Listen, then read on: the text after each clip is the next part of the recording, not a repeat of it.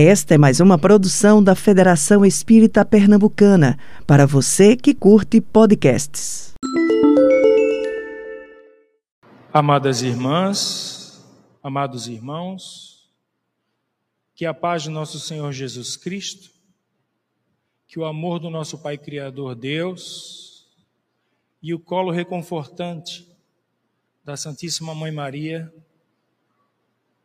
e a orientação maior e a proteção dos espíritos guias desta casa de oração e trabalho estejam sempre conosco, hoje e sempre. Que bom começar o ano com trabalho na seara do Cristo, né? Nós, trabalhadores da última hora, estamos sempre sendo chamados a começar o ano assim, abrindo as nossas tarefas com chave de ouro Alguém está com um friozinho no pé da barriga e agora? Eu estou. É sempre uma sensação interessante, né, desse desconforto assim no pezinho da barriga, quando nós estamos diante dos nossos credores, nós que somos os grandes devedores, quando vemos os nossos credores diante de nós, ficamos assim. Sinto eu que é uma das sensações que a gente deve sentir quando deve e principalmente quando o a ser pago é amor. E aí é que o pezinho da barriga fica, né, desajustado.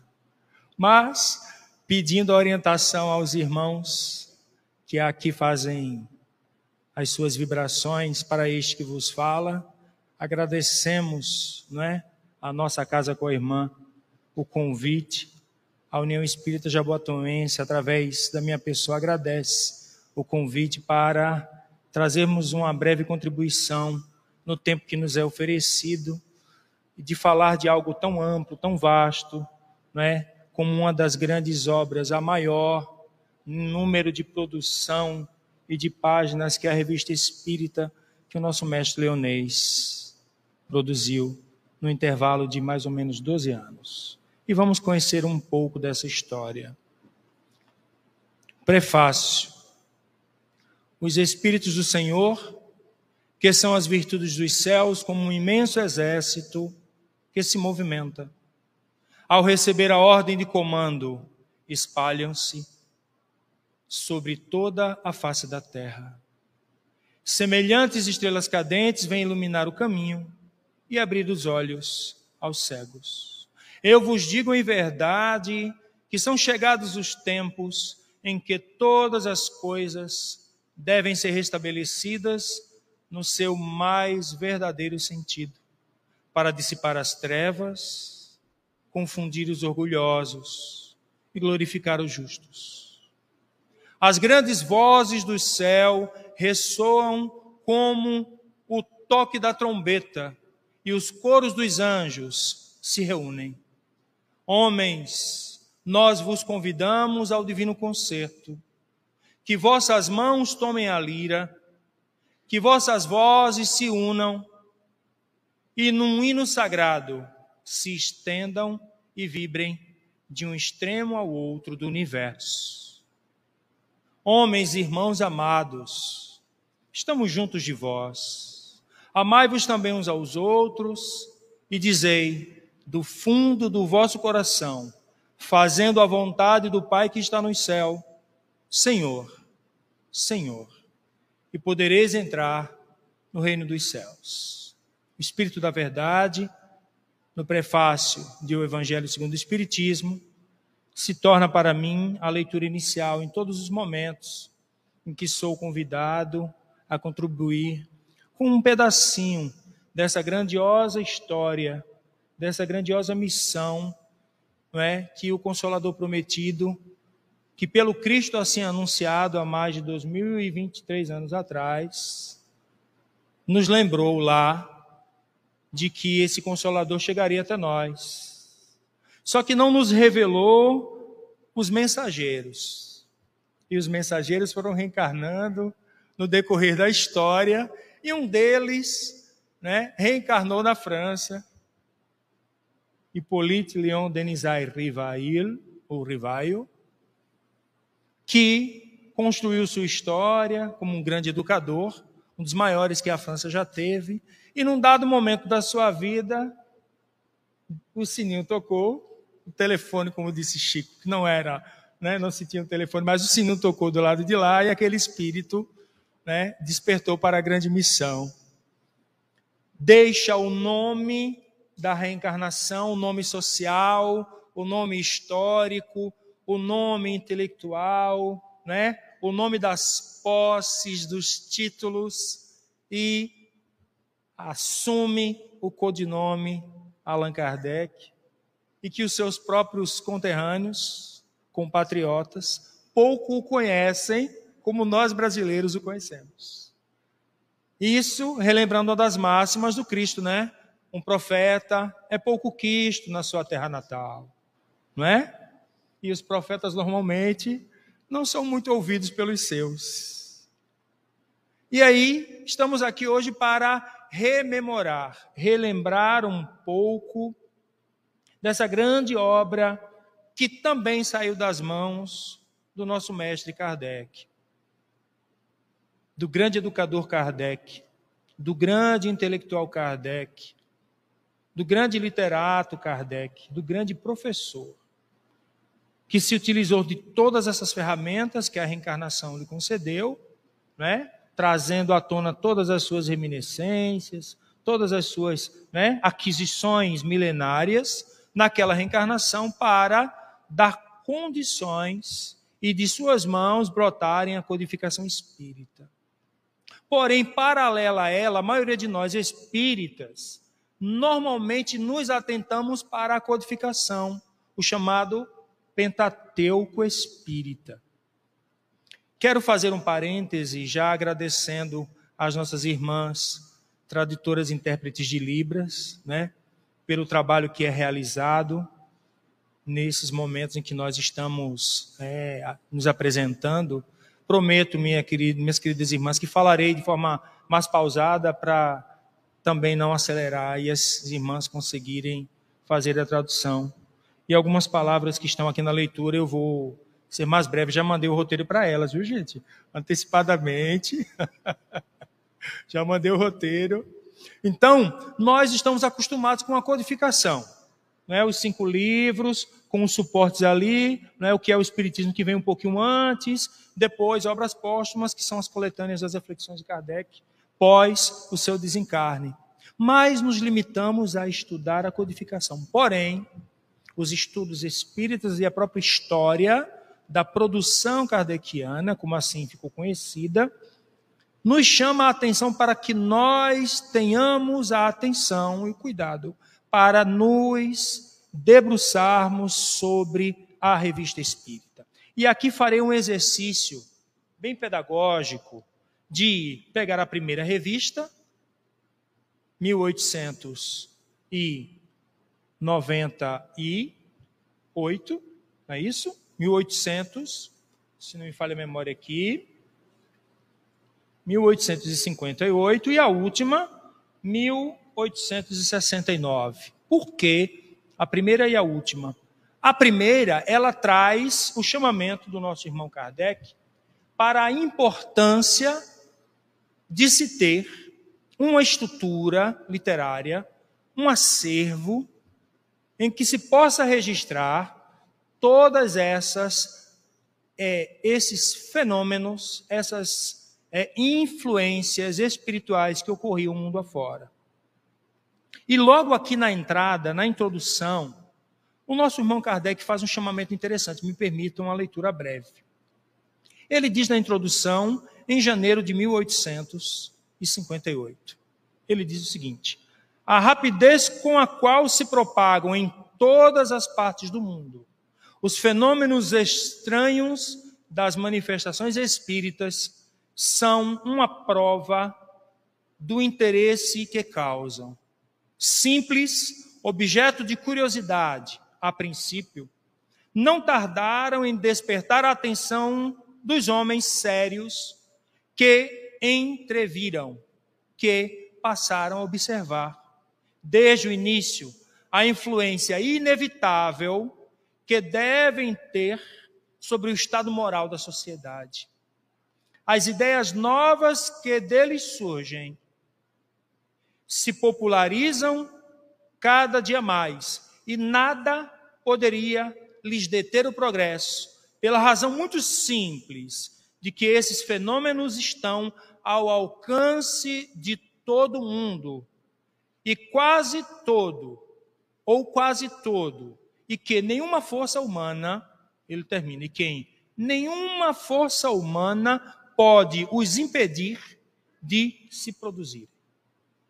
Então, Kardec, inicialmente, pensa em começar a coletar todas essas informações, todos esses registros históricos que estavam ocorrendo milenarmente. E ele é intuído pela espiritualidade maior para começar a produzir a codificação, que ele não sabia quantos livros sairia, e a segunda obra produzida é esta revista de 1856, que é a primeira produção né, da codificação, é o Livro dos Espíritos de 1857, um ano antes.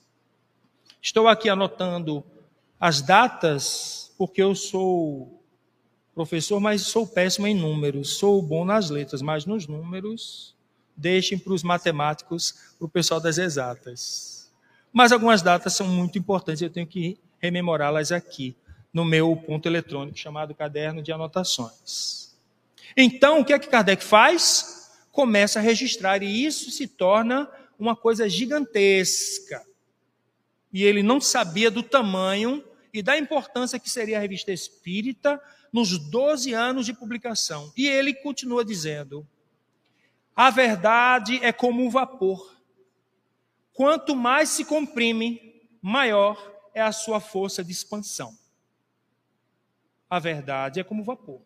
Quanto mais se comprime, mais a sua força de expansão. Se bem que os fenômenos dos quais iremos nos ocupar se tenham produzido nos últimos tempos de modo mais geral. Tudo prova que ocorreram desde os tempos mais recuados. Desde os tempos mais recuados.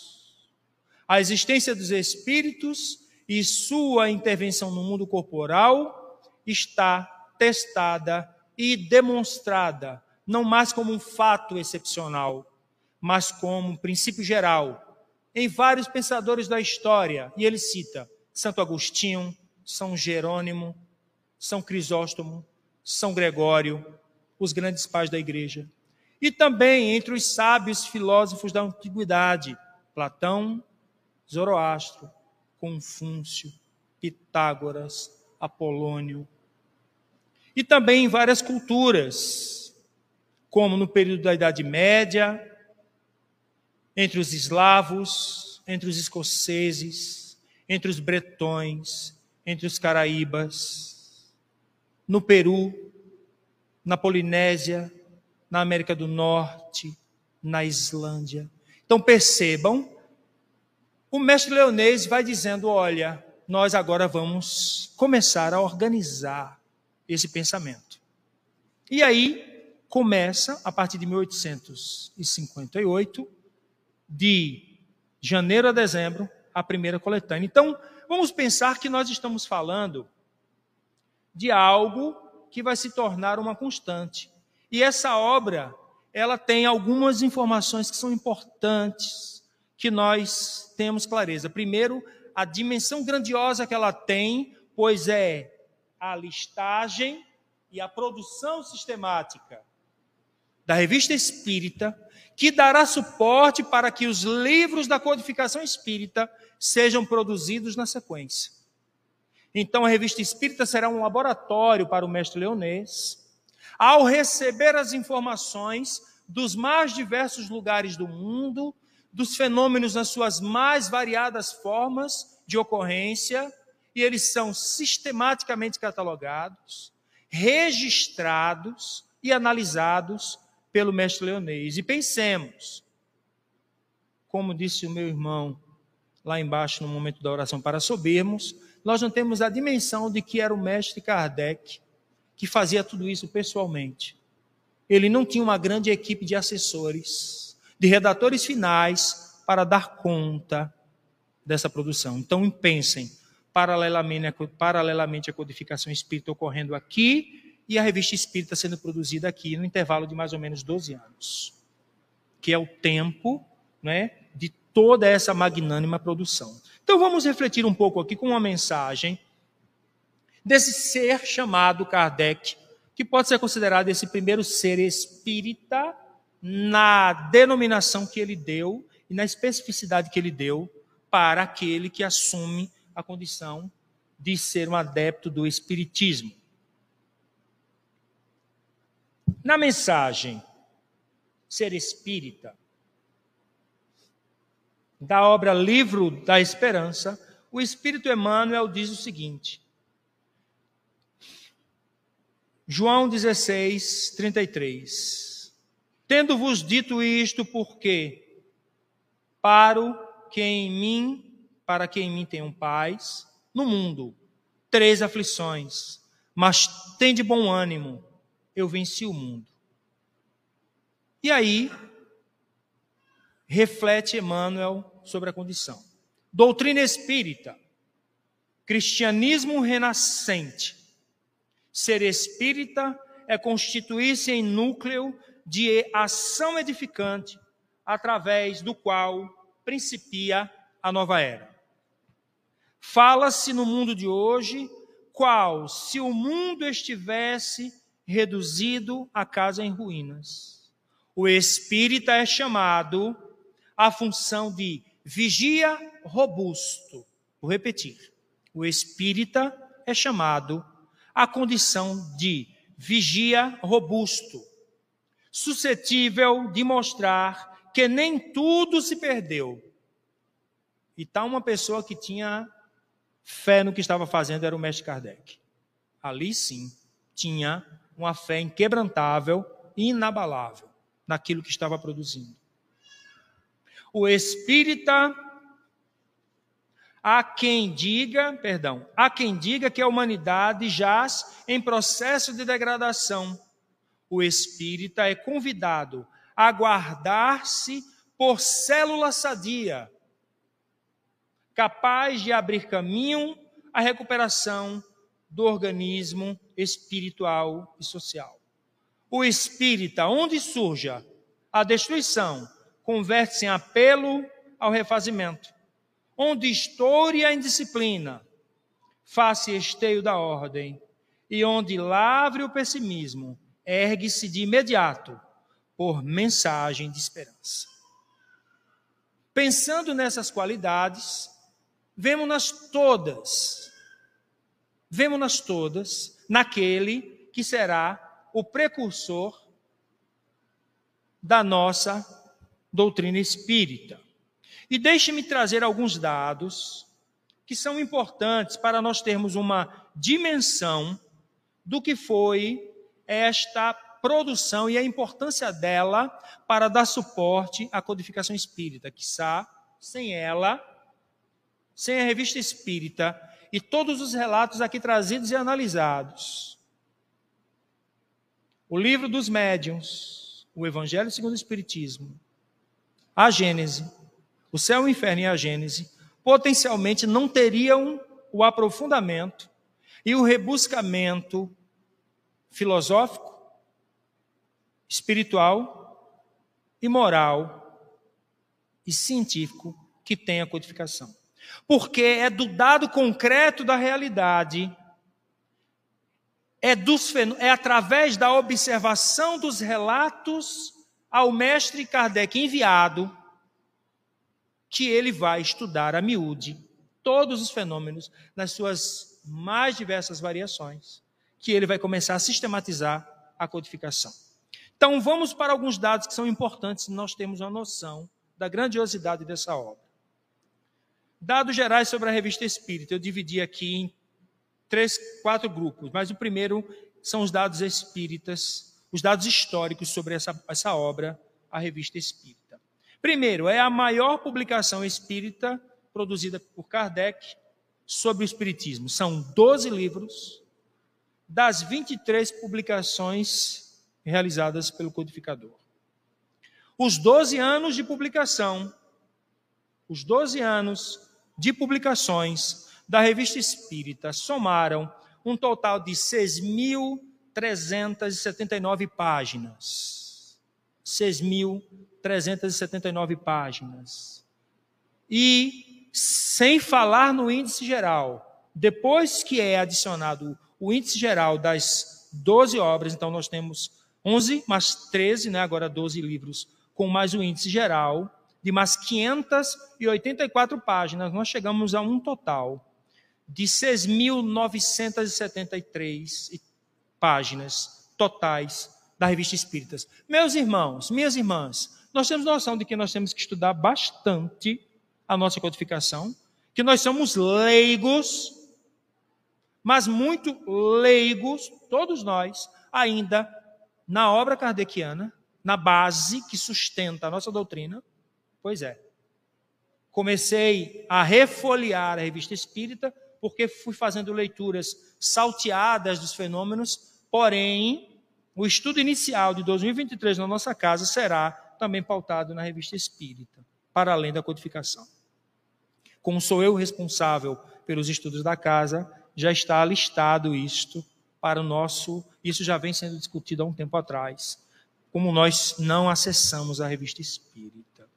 Então, se nós pegarmos a codificação para fazer um comparativo pegando todas as obras da codificação, o Pentateuco, nós só temos 2.221 páginas. Isso eu peguei dados das primeiras, tive o cuidado de pegar as publicações das primeiras traduções que a Federação Espírita Brasileira fez, para não pegar nenhuma tradução nova, mas as primeiras, para conferir esse dado. Então, nós temos aí, para além, ou seja, a codificação 2.000 221 páginas, os cinco livros.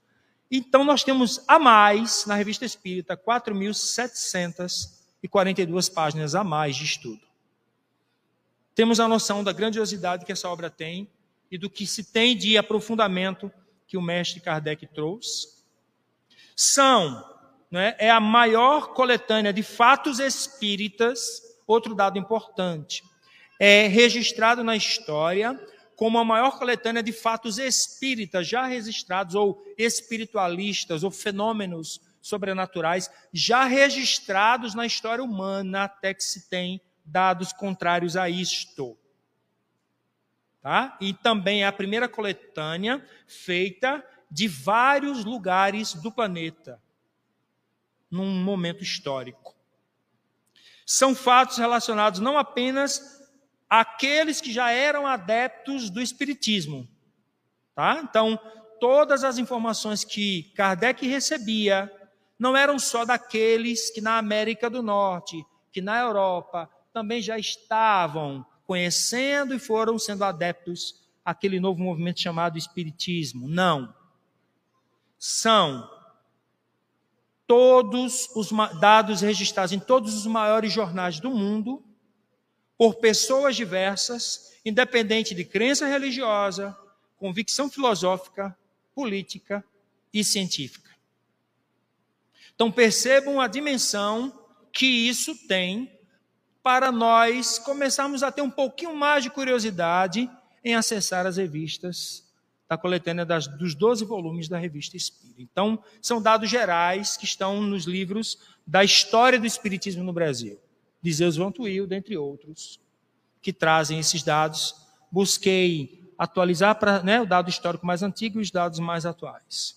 Então, segundo ponto para nós refletirmos um pouco sobre essa importância da revista espírita. Qual é a função que ela tem no processo de análise dos fenômenos para daí dar condições que Kardec começasse a continuar escrevendo o Pentateuco. Primeiro saiu o livro dos Espíritos, com mais ou menos 565, mais ou menos 570 questões. Depois que as primeiras referências começam a aparecer, ele não tinha ainda pensado em fazer a revista, mas já estava recebendo relatos. É quando o livro dos Espíritos é revisado e sai com aquelas né, 1019 questões né, na sua segunda publicação. E é a partir dali que os espíritos começam a orientar Kardec para que este trabalho também seja feito em paralelo com a codificação. Então, qual é a função da revista espírita?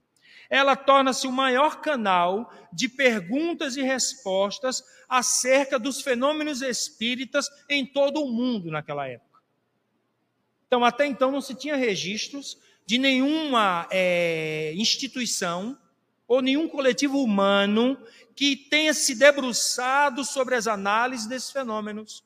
Kardec será o primeiro, através da revista Espírita, e propagará isso inicialmente pela Europa e depois se propagará um pouco pelo leste europeu, Rússia, né, aqueles países do leste, a América do Norte a partir né, dos fenômenos de Hydesville. Então, isso se propaga, os Estados Unidos se tornam o lugar onde os fenômenos são mais frequentes de forma mais, mais intensa e registrados pelos jornais da época. Né? E não tínhamos muitos registros ainda nas colônias aqui de baixo, mas os fenômenos nós sabemos que já aconteciam.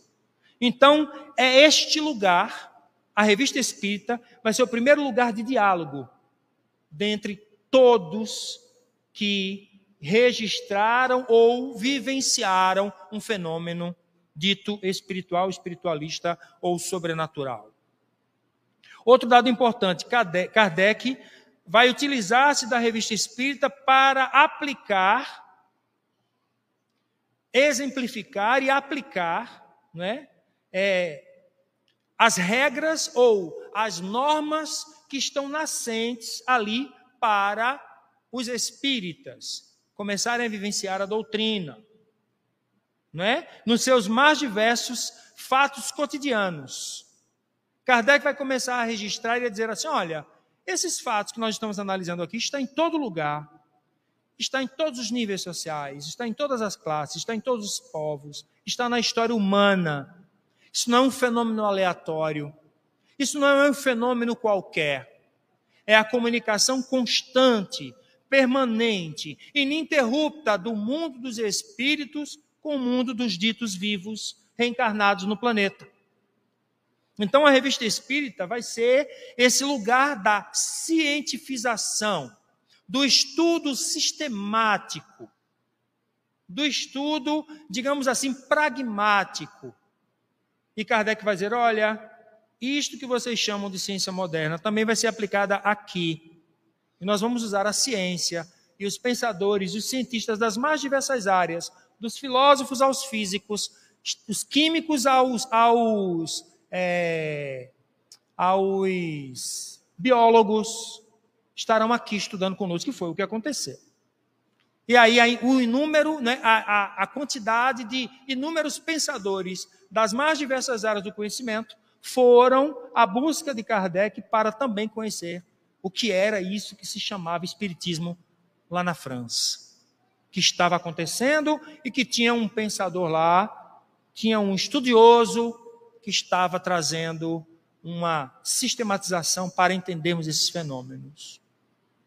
É através da revista espírita que Kardec vai exercitando e explicando, por exemplo, por exemplo, como se executa uma reunião mediúnica. Interessante, não é? Ou seja, lá já iam acontecendo as comunicações, os relatos iam chegando, e a partir dos relatos, dizem os historiadores, que aquelas experiências também eram né, apresentadas ali pelos relatos, os espíritos daqueles relatos que chegavam até o mestre leonês daquela época, no grupo de estudo, também se faziam presentes para esclarecer daqueles fenômenos que estavam correndo do outro lado do mundo. Então, ele começa a sistematizar aquilo que nós realizamos hoje, né? o desenvolvimento mediúnico, as reuniões de desobsessão, os trabalhos de doutrinação, no estudo a partir da codificação com os nossos irmãos espirituais. E Kardec vai delineando como isso se dá e vai determinando como nós deveremos, no futuro breve, deveríamos, no futuro breve, né, proceder para lidar com o fenômeno que estava ali acontecendo diante dos nossos olhos. E por fim, Kardec utiliza-se da revista Espírita para construir diversos artigos, porque ele simplesmente não coletava, não catalogava e registrava, ele aprofundava a reflexão, a reflexão dos fenômenos com aqueles que também já estavam ao seu redor, ali contribuindo nas suas mais diversas áreas do conhecimento. E ele ia fazendo um aprofundamento, criando os mais diversos artigos sobre os mais diversos temas e a partir dali, começando a pensar cada novo livro da codificação. Então, nós estamos vendo o trabalho incomensurável, hercúleo, que Kardec teve para deixar em nossas mãos esse legado, para deixar em nossas mãos essa possibilidade de nos entendermos, primeiro que tudo, enquanto espíritos reencarnados. Porque quem estuda a codificação espírita, achando que é só para se entender enquanto espírita, adepto de uma doutrina ou de uma religião, de, um, de cunho filosófico, de cunho científico, de cunho moral, está totalmente enganado. Está totalmente enganado. A codificação espírita serve para nos fazermos localizar a nossa existência a partir da compreensão de que nós estamos aqui temporariamente, porém, somos espíritos eternos. Uma parte da nossa existência está sendo cumprida agora, como devedores que somos das nossas próprias imperfeições.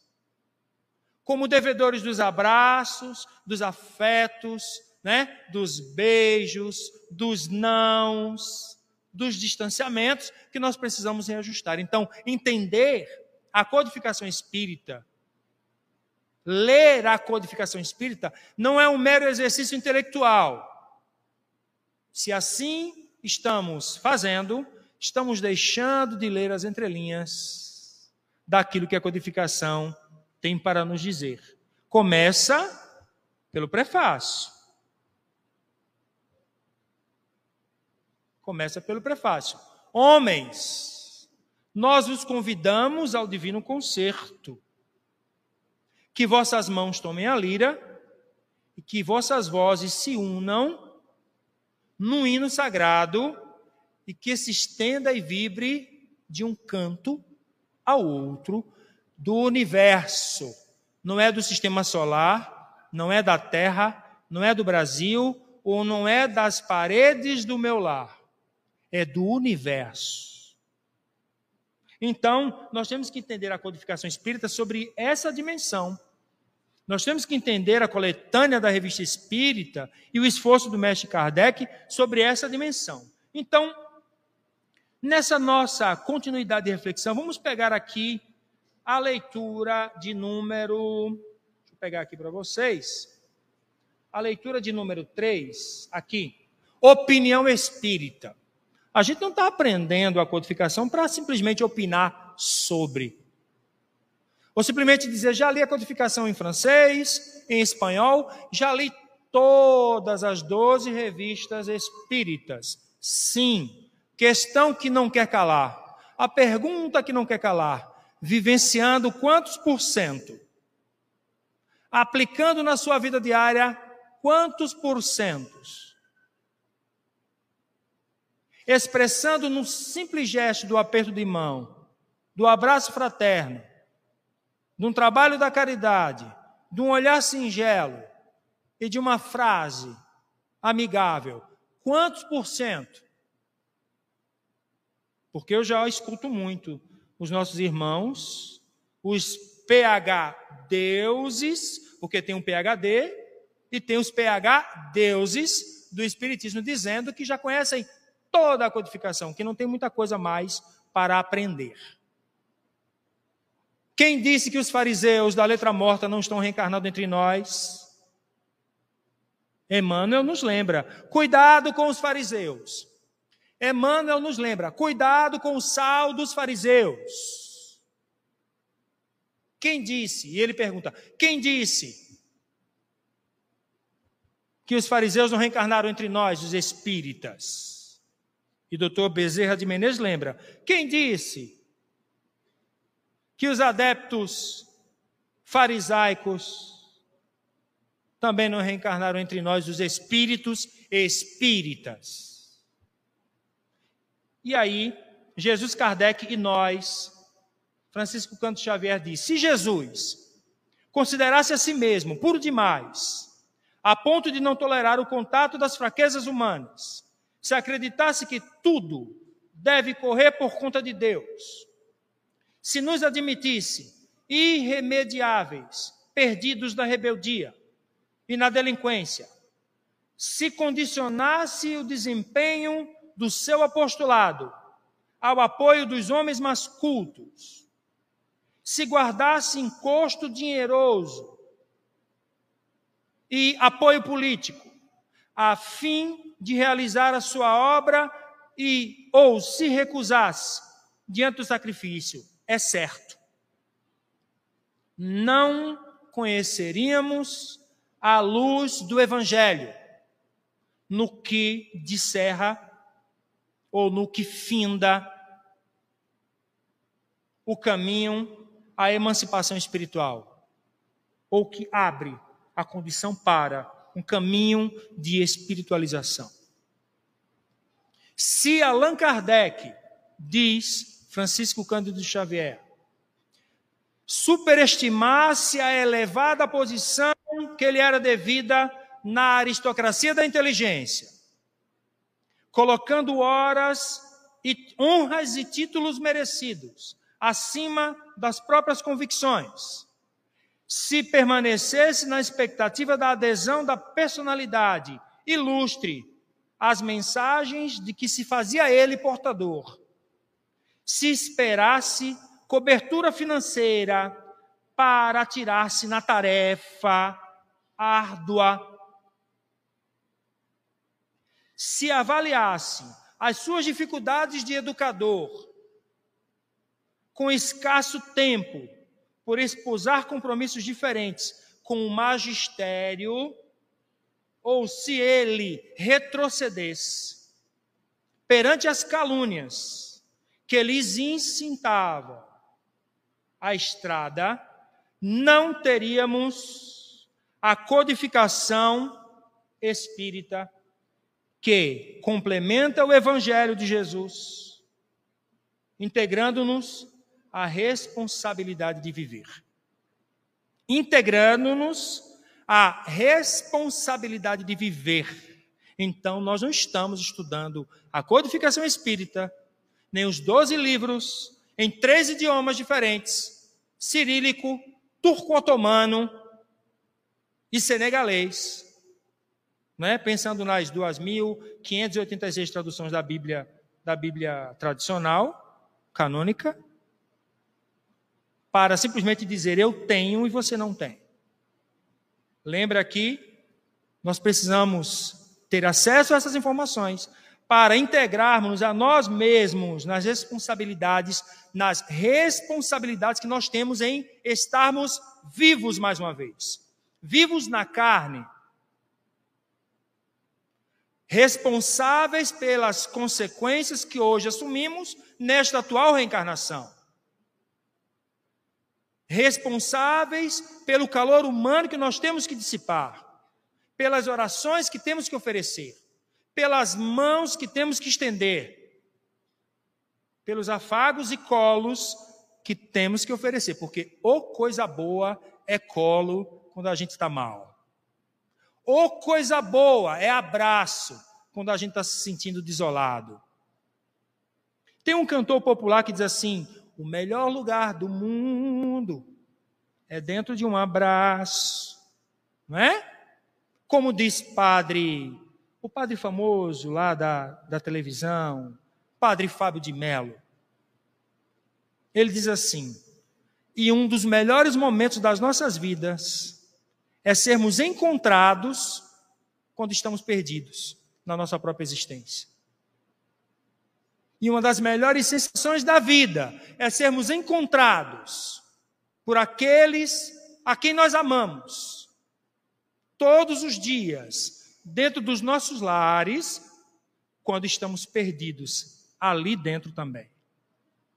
Então, a codificação espírita, a revista espírita, nos chama a atenção para a nossa responsabilidade em viver. Mas viver como? Sob que bases? Sob que égides? Espíritos completistas, como pede o Espírito Emmanuel, que sejamos espíritos completistas. E ele explica: aquele que aceitou completar a sua reencarnação. Porque o negar abraços, o negar afeto, ainda nesta, nos remete às nossas últimas. Então, reflitamos em Jesus e Kardec. Fiquemos sem compreender e ficamos sem compreender a nossa inconsequência quando nos declaramos demasiadamente virtuosos, ocupados, instruídos, tímidos, incapazes ou desiludidos para atender às obrigações que nos cabem na doutrina espírita. Isso porque, se eles, o Mestre Jesus e o apóstolo da renovação humana, passaram entre os homens sofrendo dilacerações e exemplificando o bem por amor à verdade, quando, quando nós, consequências e consciências individuais, fugimos de aprender e servir, Quais são as nossas desculpas? Em proveito de quem? De nós próprios, em primeiro lugar. Indiscutivelmente, nós estaremos sem perceber sob a hipnose da obsessão oculta, carregando equilíbrio por fora e loucura por dentro. Carregando equilíbrio por fora já li a codificação três vezes, quatro vezes, de trás para frente. E loucura por dentro. O quanto aplica, minha irmã, no seu dia a dia? O quanto aplica os ensinamentos quando a perturbação chega em casa? O quanto aplica o estudo do livro dos médios? E a moral do Cristo, quando que aplica? Quando estuda o Evangelho? O conhecimento da Gênesis, sabendo que é um espírito que segue evoluindo, quando é que aplica? Quando não aceita o irmão ainda embrutecido? Lembrem-se, este dedo que aponta aqui tem três para cá e um para a consciência moral. Então, não é? Lembra do frisinho da barriga? Quando estamos diante dos nossos credores? Pronto, eu sou o devedor. Isso não é falso moralismo, não. E nem é falsa modéstia. Porque a responsabilidade está aqui na frente. Todos vocês me encontrarão em vários lugares. Vocês são centenas aqui. Eu sou um só para lembrar de todos os rostos. Quem será mais cobrado? Me pegue na fila do caixa do supermercado, esbravejando, esbravejando com a atendente. Me pegue na fila do banco. Me pegue no trânsito. O maior exercício de paciência moral Trânsito. Me pegue. Fazendo uma conversão proibida, porque eu estou atrasado. Ou seja, então a responsabilidade é grande. Então nós estamos aqui falando dessa importância que a revista espírita tem. Segundo ponto, me veja o tempo, meu irmão, para eu finalizar aqui. Então nós temos que entender que essa mensagem que está posta na revista espírita, ela é de uma complexidade que nós ainda pouco conhecemos. Nós conhecemos pouco a variação dos fenômenos que Kardec catalogou. E Kardec, ele mesmo informa, dentro do próprio livro dos médiuns, que aquele construto que é o livro dos médiuns e os fenômenos que lá estão listados ainda não são a totalidade dos fenômenos que existem na história humana e que estão ocorrendo, e os que ainda estão por ocorrer. O próprio Francisco Cândido Xavier nos relata várias vezes, através do próprio Emmanuel, que nós não conhecemos, conhecemos ainda os fenômenos mediúnicos. Muitos deles ainda estão por acontecer. Isso, Chico falando na década de 70. Então vejam a complexidade, a possibilidade que nós temos dentro da revista espírita, de nos encontrarmos lá, de nos entendermos lá naqueles fenômenos. Porque eles não estão acontecendo nos nossos lares? Estão. Nós somos seres interdependentes, né? O Espírito Emmanuel relata: nós somos seres interdependentes. Somos eternamente devedores uns dos outros. E muitos de nós recebemos esse quinhãozinho maior de terra, um pouquinho mais no tamanho da, do quadrado do latifúndio para poder produzir. 30 né, por 100, 60 ou 90, depende de como você vai definir qual é o tamanho do seu plantio.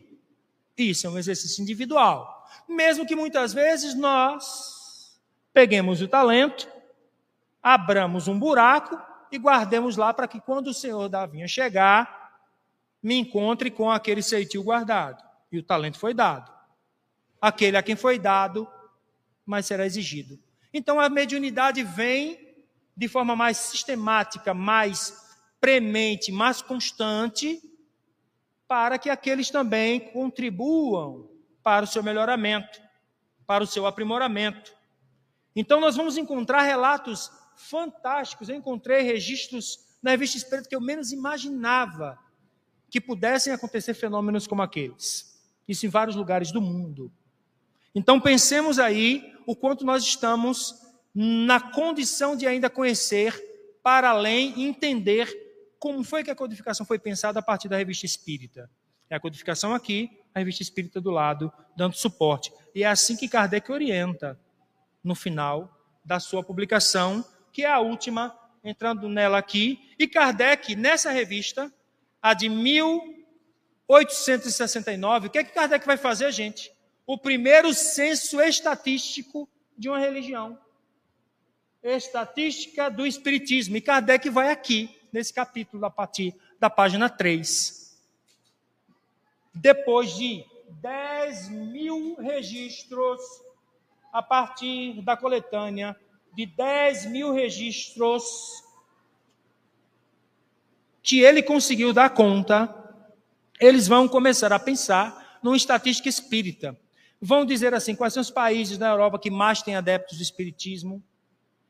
Sobre o aspecto do sexo, são mais homens e mais mulheres. Sobre o aspecto da idade, sobre o aspecto das ideias religiosas, sobre o aspecto dos bens materiais, da classe social, sobre o aspecto da condição familiar, sobre o aspecto das profissões. Então, nós temos aqui na Revista Espírita, oficialmente registrado, o primeiro censo, a primeiro trabalho estatístico de uma religião registrado no mundo, na Revista Espírita, que foi né, o momento em que ele desencarna, no mês de março, porém já tinha deixado a edição de abril pronta.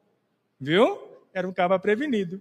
Então ele estava lá, deixando o gostinho de quero mais. Comece com a estatística espírita, entendendo o que está aqui com os relatos de Kardec, você vai voltar para a primeira revista.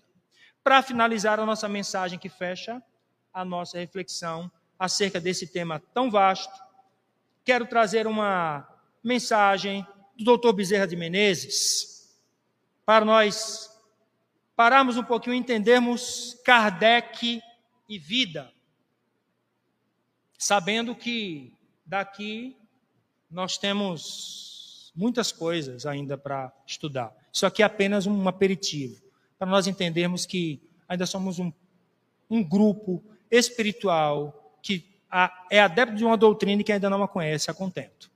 Então, diz o doutor Bezerra de Menezes, na mensagem Kardec Vida, na obra Verdade e Vida. Ele diz o seguinte: Jesus nos trouxe a verdade, porém Kardec nos trouxe a interpretação. Daí, daí, perdão, daí o nosso dever de comunicar Allan Kardec a todos os setores da vida individual e coletiva, razão pela qual nos reconhecemos na obrigação de reafirmar e ele diz, destaca bem grande: Kardecizar é a legenda de agora. Kardecizar é a legenda de agora. Sintetizemos em linhas rápidas o que entendemos por kardecização e seus resultados. Kardecização de sentimentos, equilíbrio. Kardecização de raciocínio, visão. Kardecização de ciência, humanidade Kardecização da filosofia, discernimento. Kardecização da fé, racionalidade. Kardecização da inteligência, orientação. Kardecização do estudo, esclarecimento. Kardecização do trabalho, organização. Kardecização do serviço, eficiência ou professor eficiente. Queria 10% como professor que sou da eficiência de Kardec. Kardecização das relações, sinceridade. Kardecização da liberdade e disciplina. Kardecização do lar. Vou repetir. Kardecização do lar. Harmonia. Kardecização do debate, proveito. Kardecização do sexo, responsabilidade. Kardecização da personalidade, autocrítica. Kardecização da corrigenda, compreensão. E, por fim, kardecização da existência, caridade. Kardecizemos-nos para evoluir com acerto à frente do Cristo de Deus.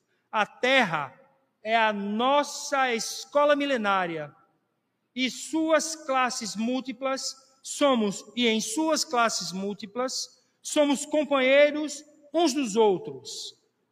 Kardecizemo-nos. Kardecizemo-nos na carteira de obrigações a que estamos transitoriamente jungidos. É a fórmula ideal para a nossa ascensão.